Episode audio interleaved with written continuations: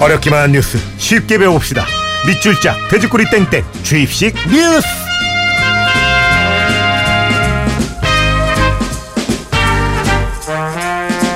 고문 FM의 퍼스널 뉴스 트레이너 시사평론가 김서원 씨 안녕하세요. 네, 안녕하세요. 아 근데 형님 진짜 휴가 안 가세요?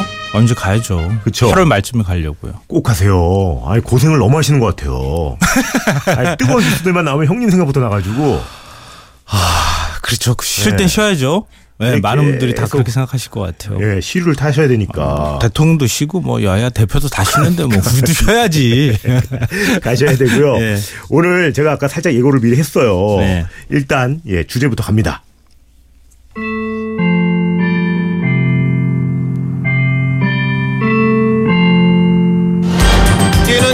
집값을 잡기 위해 정부가 결국 칼을 빼들었습니다. 시장의 예상을 뛰어넘는 강력한 규제들이 총망라됐습니다. 투기과열 지구엔 서울 전 지역과 아천, 세종시가 포함됐습니다. 앞으로 이 지역에선 재건축, 재개발을 노린 분양권 거래가 대폭 제한됩니다.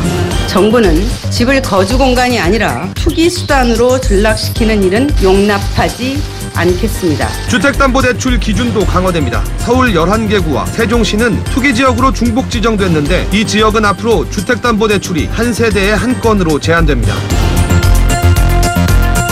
자 어제 발표된 파리 부동산 대책 뭐 예상을 뛰어넘는 초고강도 대책이란 말이 나오고 있는데 이게 어떤 것들은 좀 이해가 가고 저는 솔직히 말하면 네. 어떤 건 잘 뭔 들인지 모르겠는 아, 거예요. 굉장히 복잡해요. 너무 많아 대책이. 그리고 저랑 관련된 게 어떤 건지 찾기도 어제 네, 너무 많으니까 맞아요. 네. 헷갈리더라고요. 현재 일단 부동산 시장은 어떤 상황인 거예요? 아, 지금 거의 투기 열풍 정도가 아니라 투기 광풍이라고 해도 과언이 아닐 정도인데요. 예. 이 정부가 6.19 어, 부동산 대책을 발표를 했잖아요. 네. 그런데 7월 집값 그러니까 부- 부동산 대책을 발표하고 난 다음에 집값이 지난해 같은 달에 비해서 4배 이상 올랐어요. 네 배. 네. 서울 강남 사구 아파트 가격이 역대 최고가를 경신했다 이런 말이 나올 정도인데요. 음. 뭐 재건축 아파트는 물량도 아예 없다고 하고 예.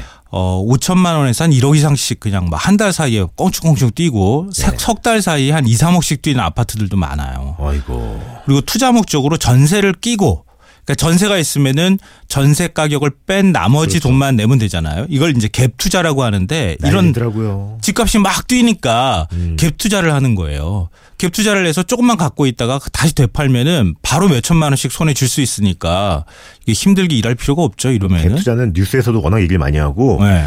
부동산 가면 전혀 관심이 없는데도 갭 투자를 하라고 막 얘기를 하시더라고요. 어, 맞아요. 전혀 생각도 없는데 그냥 전세 끼고 한 네. 1억만 있으면 살 수 있어요. 안 하면 바보라고 어, 계속 맞아. 그런 식으로 얘기를 하시는 거예요. 제 주변에도 그런 분들이 있어요.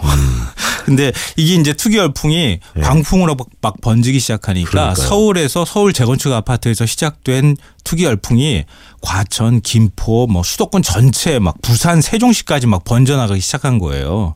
그러니까 음. 이대로 뒀다간 큰일 나겠다. 그래서 정부가 추가 대책을 내놓은 거죠. 그러니까 뭐 결론적으로 6.19 대책은 실패했다고 볼 수 있겠네요. 네, 맞습니다. 네. 그러니까 시장에 잘못된 시그널을 주면 어떻게 되는지 실증적으로 보여줬다 이렇게 볼 수 있는데요. 역시 음. 기는 정부 이외에 뛰는 투기꾼이 있다 이런 말이 나올 수밖에 아, 없습니다. 예. 그러니까 투기를 막는 대책에는 세 가지 단계가 있는데요. 조정지구, 투기 과열지구 그리고 가장 강력한 대책인 투기지구를 지정하는 방법이 있어요. 네. 근데 6.19 대책은 그 중에서 가장 낮은 수준인 조정지구 지정만 포함이 됐거든요. 음. 그러니까 전매 제한 기간을 확대하고 대출 금액을 좀 더 줄여서 투기를 막아보겠다. 뭐 이렇게 발표를 했는데 사실 당시 시장에서는 이거보다 훨씬 더 더 강력한 대책이 나올 줄 알았어요. 네. 그런데 생각보다 낮은 대책이 나오니까 어 이거 봐라 별거 아니네 이러고 음. 나니까 그냥 더 투기가 극성을 부리는 현상이 나온 나온 거죠. 그래서 음. 투기 내성만 키워줬다 이런 지적들을 받고 있는 거죠. 그럼 이제 드디어 어제 이제 파리 대책이 나왔어요. 네. 나온 뒤에 시장 분위기는 어떻대요? 이 뜨겁게 달궈진 새에다가 찬물을 확 끼얹은 그런 느낌을 좀 받게 되는데요. 어허. 일단 투기 과열지구나 투기 지정 두 가지 대책이 한꺼번에 나왔다고 하는 점에서 예. 그러니까 우리 예전에 이제 노무현 정부 시절에 부동산 보유세 종합부동산세 대책이 나온 적이 있었잖아요. 그렇죠. 부동산 보유세를 빼고 난 나머지 할 수 있는 모든 대책은 다 쏟아냈다. 이런 평가가 나와요. 음. 그러니까 거래 절벽이라는 말이 나올 정도로 시장이 갑자기 급하게 지금 식은 뭐 이런 상황이라고 볼 수 있고요. 음. 전부 다 다 눈치 보기 작전에 들어갔다고 볼 수 있을 것 같아요. 뭐 그렇게 말씀하시니까 뭐 일단 다행인 것 같긴 한데 파리 부동산 대책 이 앞으로 뭐가 어떻게 달라지는 건지 그 일단 투기 과열지구 투기지구로 지정된 곳이 어딘 거예요? 그러니까 중복 지정이 된 곳이 굉장히 많아요. 예. 그래서 이걸 좀 잘 들어보셔야 될 것 같은데요. 투기 과열 지구는 서울 전역, 경기도 과천시, 세종시가 지정이 됐어요. 네. 근데 서울 강남 4구하고 서울 11개구, 세종시는 또 투기 지구로 중복 지정이 됐어요. 음. 그러니까 거의 서울이나 과천, 뭐 세종 같은 경우에는 투기직으로 완전히 다 묶여가지고 이제는 뭐 부동산 투자를 해서 돈을 벌겠다는 생각은 좀 접어야 되는 게 좋겠다 이렇게 생각하시면 될 것 같고요. 네. 이 외에도 조정 대상직으로 추가로 편입된 곳들이 굉장히 많아요. 음. 그러니까 경기도 성남, 하남, 고양, 광명, 남양주, 동탄 이신도시 그리고 부산 같은 경우에 일곱 개 구가 포함됐는데요. 해운대, 연제, 동래 이렇게 해가지고 일곱 개 구가 포함이 됐습니다. 그래서 조정 대상 지구로도 포함이 됐기 때문에 이런 곳 같은 경우에도 어, 부동산 투자하기가 조금 좀 앞으로 힘들어질 가능성이 있어 보입니다. 이제 가장 뭐 관심이 가는 건 투기과열지구, 투기지구로 지정이 되면 어떤 규제가 적용되냐 뭐 이거잖아요. 네, 맞아요. 요걸 좀 이게 핵심이 될 수. 있는데 이게 너무 헷갈린다는 거예요. 음. 대- 앞서, 앞서 얘기했잖아요. 대책이 너무 많아가지고 도대체 나한테 뭐가 적용되는지. 모르겠어. 예. 그러니까 몇 가지만 제가 간단하게 추려서 말씀드리면 네.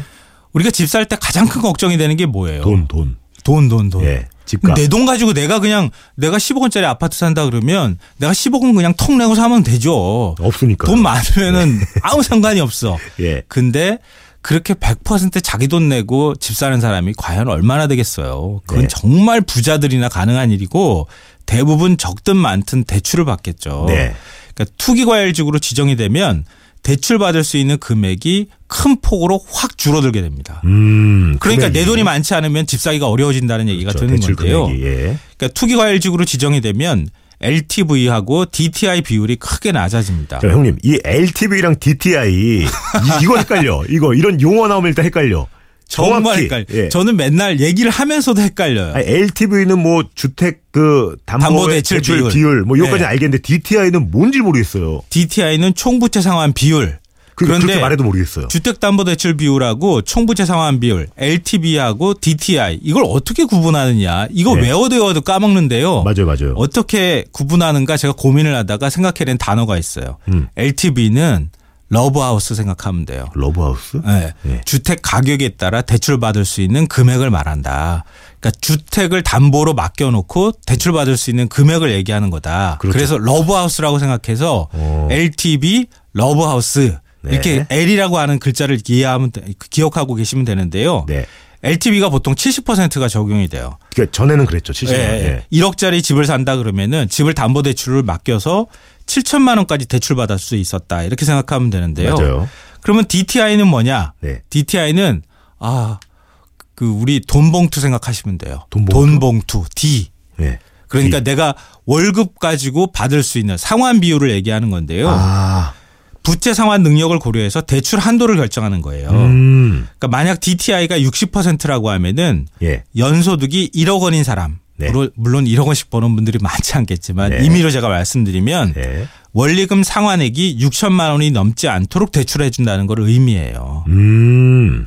그러니까 DTI는 내 월급 돈 봉투, 월급 봉투 그러니까 D 이렇게 시작한다고 생각하시면 될 것 같아요. 음. 그러니까- 총 부채 상환 비율. 네. 네. LTV는 다시 말씀드리면 러브하우스. LTV, LTV가. 아, LTV는 네. 러브하우스. 네. 주택을 담보로 맡길 수 있는 대출 비율. 네. DTI는 돈 봉투. 내 돈 봉투. 네. 내 소득에 따라서 대출 받을 수 어, 있는 이해가 가네, 이해가 가네요. 네, 예. 그렇게 두 가지를 구분해서 기억하시면 돼요. 좋아요, 좋아요. 앞으로 이거 기억 까먹지 말고 계속 제가 말씀드리면은 그렇게 기억하시면 되는데요. 네. 일반적으로 ATV는 70%, DTI는 60%가 그렇죠. 적용이 됐거든요. 네. 근데 투기 과열직으로 지정이 되면은 이게 큰 폭으로 확 깎입니다. 음. 40%가 돼 버려요. 어허. 그러니까 1억 원짜리 집을 샀다. 그러면 내가 대출 받을 수 있는 금액이 4천만 원밖에 안 된다. 음. 그럼 내가 6천만 원을 갖, 아, 6천만 원을 갖고 있어야지 집을 살 수가 있는 거예요. 그렇죠. 10억 원이라고 하면은 6억 원을 갖고 있어야 돼요. 예. 그러니까 집 사기가 굉장히 쉽지가 않죠. 음. 그리고 투기를 하는 목적으로 조금만 내 돈 투자하고 은행에서 많은 돈을 대출받기 어려워진다. 이렇게 생각하시면 되는데요. 네. 어, 그리고 이제 그런 경우가 있는데 이런 경우에는 어, 기존에 내가 대출을 받는 금액이 있을 경우에 예. 또 다시 대출을 받으면 이건 투기 목적이 될 가능성이 있잖아요. 음. 이럴 때 40%가 적용된다는 거고 내가 집이 없는 무주택 서민들인 경우가 있잖아요. 네. 그런 경우에는 기존에 40%가 적용이 됐는데 그 비율을 10%를 오히려 높여줬어요. 그래서 무주택 서민인 경우에는 50%를 적용받을 수 있게 됐다. 음. 그러니까 내가 지금 돈이 없다. 아, 집이 없다. 그러면은 10억 원짜리 집을 사면 5억 원까지 앞으로 대출을 해준다. 이렇게 기억하시면 될 것 같아요. 음, 알겠습니다. 그러면 LTV는 이제 주택이고 일단 아까 말한 것처럼 집, 하우스, DTI는 이제 소득이잖아요. 음. 네. 투기직으로 지정이 되면 이게 모두 30%가 된다. 아, 40%. 40%가 네, 된다. 네, 예. 네. 그 이렇게 기억을 해 두시면 돈은 좋은데 예. 또 달라지는 점 몇 가지만 제가 말씀드리면 네. 투기 지역 내에서 내가 집을 산다. 그러면 내가 이미 주택 담보 대출을 받고 있다. 그럼 더 대출을 못 받아요. 음? 그러니까 이게 사람별로 그 동안에는 대출을 받을 수 있- 있게 되는데 이걸 세대별로 묶어버렸어요. 아, 세대로. 네, 그래서 엄마가 대출 받고 또 아들 명의로 대출 받는 경우가 있을 수 있잖아요. 네. 앞으로는 그게 금지된다. 딱한 건만 대출 받을 수 있다. 이렇게 생각하시면 되고요. 네. 투기 과열 지구 지역에 있는 재건축 아파트 매매가 내일부터는 그러니까 오늘부터가 되겠죠. 전면 금지가 됩니다. 음. 아파트를 사더라도 새 아파트는 분양받을 수가 없습니다. 음. 그러니까 이제 딱지 사봐야 별로 효용이 없다. 이렇게 생각하시면 되고요. 이미 계약한 경우가 있을 수 있잖아요. 네. 이런 경우에는 선의의 피해자가 나올 수 있죠. 그래서 이 선의의 피해자가 나오지 않도록 조합원 지위는 승계하도록 하는 걸 허용했습니다. 음. 그러니까 오늘부터 적용은 하지만 이전에 계약을 하고 중도금만 납부하거나 아니면 마지막 이제 돈을 지불하면 되는 분들은 여기 적용 대상에서 빠진다. 이렇게 생각하시면 되고요. 기존에는 투기 과열지구로 지정이 되면 재건축 아파트만 적용 대상이 됐는데 이번에는 재개발도 다 포함이 됐다. 그러니까 훨씬 더 더 강력한 대책이 다 나왔다 이렇게 보시면 되고요. 네. 또 이것도 기억해 두시면 좋을 것 같아요. 투기 과열지구 내에 아파트나 주택을 살 때는 부동산 거래 신고를 해야 하고요. 네. 이와 별도로 자금 조달 계획을 시군구청에 제출을 해야 합니다. 오. 이게 왜 중요하냐면은 예. 자녀가 결혼을 할 때 예. 부모님이 집을 대신 사주는 경우가 많잖아요. 그렇죠. 결혼할 때 막 1억 원씩 뭐 부모님들이 양가 부모님 돈을 합쳐가지고 내주고 그리고 이제 집을 사는 경우가 많은데 이게 어려워진다는 거예요. 음. 이게 뭐 일종의 이제 편법적인 상속이 되는 건데요. 네. 내 자금 조달 계획까지 다 제출을 해야 되기 때문에 내 소득이 훤히 드러나는 거예요. 그러니까 추적을 하면은 저 사람이 집살 능력이 없는 사람이야. 그러면 세무조사 나옵니다. 아니 그건 원래 오픈이 안 됐어요. 그러면 그동안. 아, 예, 안 됐어요. 야, 그러니까 드러나서 드러나면 안 되는 거지만 암묵적으로 그냥 넘어갔거든요. 예. 그랬구나. 근데 이제는 그게 어려워진다. 음. 그렇게 돼야죠. 예. 네. 그리고 야. 양도세 중과 문제 이것도 굉장히 관심이 많을 텐데요. 어, 이게 언제부터 적용이 되는 거예요? 어, 이거는 내년 4월 1일부터 적용돼요. 아, 뭐 좀 그 전에 할 수 있는 사람은 할 수 있게 해주는 거구나. 어, 집을 팔아라. 예. 이거예요. 예. 양도세 중과는 내년 4월부터 적용하니까 집 많이 갖고 있는 사람들은 집 당, 지금이라도 팔아라, 얼른. 네. 그러면 이제 아무래도 부동산 가격이 내려갈 수 있잖아요. 그렇죠. 그러니까 그렇기 때문에 지금 막 꽁충꽁충 뛰는 집값이 좀 잡아질 수 있겠다 이렇게 보는 건데요. 음. 이게 원래는 기본 세율이 4% 6%에서 한 40% 정도가 되는데 2주택자는 10% 포인트가 올라가고요. 음. 3주택자 이상은 20% 포인트가 올라가요. 그러니까 예를 들면은 어 3억 원을 내가 집을 사서 이익을 냈다 치면 양도세가 이전에는 한 6천만 원 정도 나오던 것이 이제는 1억 5천만 원 이상이 나온다고 생각하시면 돼요. 어. 그러니까 지금 내년 4월까지 세법 개정하기 전까지 얼른 집을 다 파시오. 이익 낼 사람은 이익 내고 어, 내년 4월부터는 훨씬 중과가 되니까 남는 게 집- 별로 없겠구나. 네. 어, 집을 내놓으시오. 이런 메시지를 지금 던지고 있는 거예요. 야, 그러면 이제 좀 한동안 4월 1일까지 좀 매물이 많이 나오고 좀 싸게 나오겠네요. 많이 나오니까. 글쎄요, 그건 봐야지. 그, 의도로 되기를 거 아니에요? 어, 예. 그렇게 되길 바라면 참 좋겠고요. 음. 그리고 그 전세 끼고 사는 갭 투자 있잖아요. 네네. 이걸 막기 위해서 1세대 1주택자는 그동안 2년만 그냥 형식상으로 보유만 하면 그랬죠. 양도세 비과세 혜택을 줬는데 앞으로는 2년 동안 실거주를 해야 돼요. 어. 그러니까 전세 끼고 집 사는 게 어려워진다 이렇게 보시면 네. 될것 같아요. 아, 좋습니다. 자, 아, 주일식 뉴스 실전 모의고사 문제 한번 갈게요. 네. 파리 부동산 대책에 따르면 다주택자 양, 양도세 중과 자금 출처 기- 내역 제출 등의 규제가 강해지면서 이것이 크게 위축될 전망인데요. 전셋집을 끼고 집을 사서 시세 차익을 노리는 이것을 무엇이라고 부를까요? 네. 그러니까 힌트 무슨 무슨 투자 제가 뭐, 뭐, 껑충, 뭐, 투자, 뭐, 이렇게 하는 의미로 말씀드린 단어 있죠? 예, 모 투자입니다. 껑충하니까 또 두 글자로 아실지 모르겠는데 모 투자예요. 자, 미니나 문자로 정답 보내주시고요. 문자는 샵 8000번, 긴 건 100원, 짧은 건 50원 추가됩니다. 굿모닝 FM 노홍철입니다에서 드리는 선물입니다.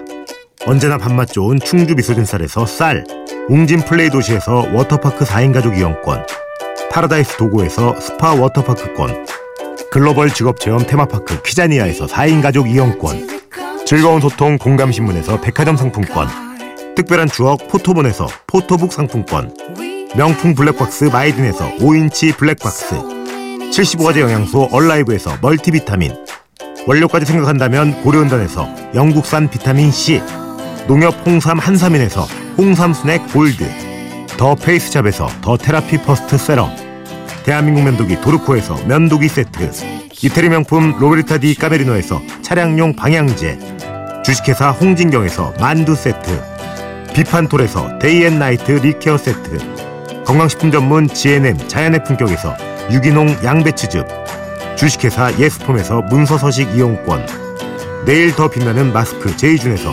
마스크팩, 퓨어플러스에서 포켓몬 아이스를 드립니다.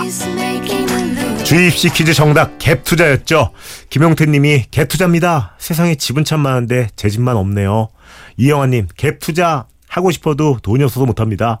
자, 채용님, 4316님, 7915님, 698님도 갭 투자. 저도 청약 당첨돼서 오늘 계약하러 가는데 머리가 복잡하네요. 잘하는 건지 모르겠어요. 난생 처음 집이 생기는 건데. 야, 오늘 반응이 유독 뜨거워요. 아, 그렇죠. 그럴 네. 수밖에 없죠. 집은요, 이제는 투자 목적이 아니라 그냥 사는 곳이에요. 그렇게 이해했으면 좋겠어요. 아, 잘 들었습니다. 오늘 네. 같이 인사할까요? 네. 여러분 아시죠? 꼭 하고 싶은 거! 하고 싶은 거 하세요!